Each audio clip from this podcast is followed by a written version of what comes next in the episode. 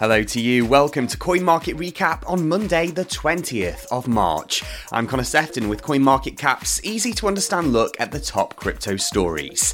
Today, Bitcoin shows strength as the banking crisis continues. Coinbase reveals international ambitions as it pivots away from the US. Plus, we'll tell you why things look like they're improving at FTX. Thousands lose money in what may be one of the biggest crypto scandals of all time, and yet another another DeFi exploit is linked to North Korean hackers.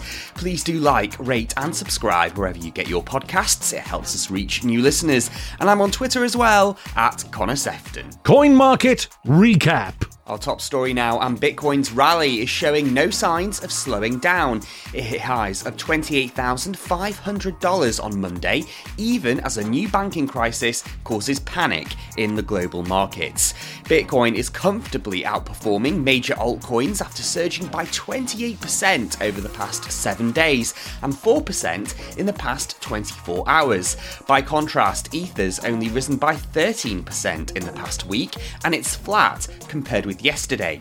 We've also seen Bitcoin's dominance rise too, and its market cap of $545 billion represents 46.3% of all cryptocurrencies.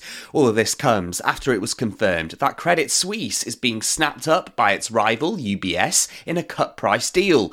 Software engineer and crypto trader Eric Wall says Bitcoin is now decoupling from other assets, and for the first time, it appears to be working as a safe haven in response to the traditional banking system. Coinbase is reportedly planning to set up a new trading platform that's headquartered outside of the US. The exchange wants to launch new products and services on six continents in the months to come. While Coinbase is already operating in more than 100 countries, all of those subsidiaries funnel clients to its main exchange in the US. But this comes as regulators in America continue to clamp down on crypto firms. The UK, Brazil, Australia, Hong Kong, Switzerland, Bermuda, Japan, and the United Arab Emirates have all been identified as potential crypto hubs. Things appear to be improving at FTX. The doomed exchange's new management says there's now a $6.8 billion shortfall. That's compared with the $9.8 billion imbalance reported at the start of the month. Executives are currently wading through chaotic and incomplete financial records in an attempt to make customers whole. Overall, FTX's clients are owed a whopping $11.5 billion, with the 50 biggest creditors owed 3.1 $1 billion.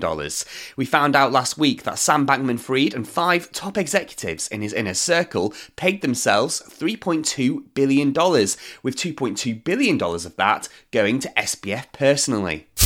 Thousands of investors have lost their life savings in what might be one of the largest crypto scandals to date. Ironbot operated around the world, including in Romania, Indonesia, Nigeria, and Colombia. But when the project gains enough popularity in a specific country, it's alleged that withdrawals are suddenly frozen. One Romanian investor said they were guaranteed high returns and their account balance appeared to continue rising. But when they tried to start a withdrawal, their portfolio crashed to zero. Ironbot's website had a named CEO, but when he was contacted by the BBC, he said he'd never heard of the project. And although MIT, Huawei, and Qualcomm were listed as strategic partners, they denied having any knowledge of it and a $200 million theft from a DeFi protocol has been linked to North Korean hackers. A small amount of Ether that was stolen from Euler Finance this week was sent to an address linked to the Lazarus Group, which was also responsible for the devastating hack that targeted Axie Infinity's Ronin bridge. Chainalysis has warned it's possible this movement of funds might be an attempt at misdirection by another hacking group.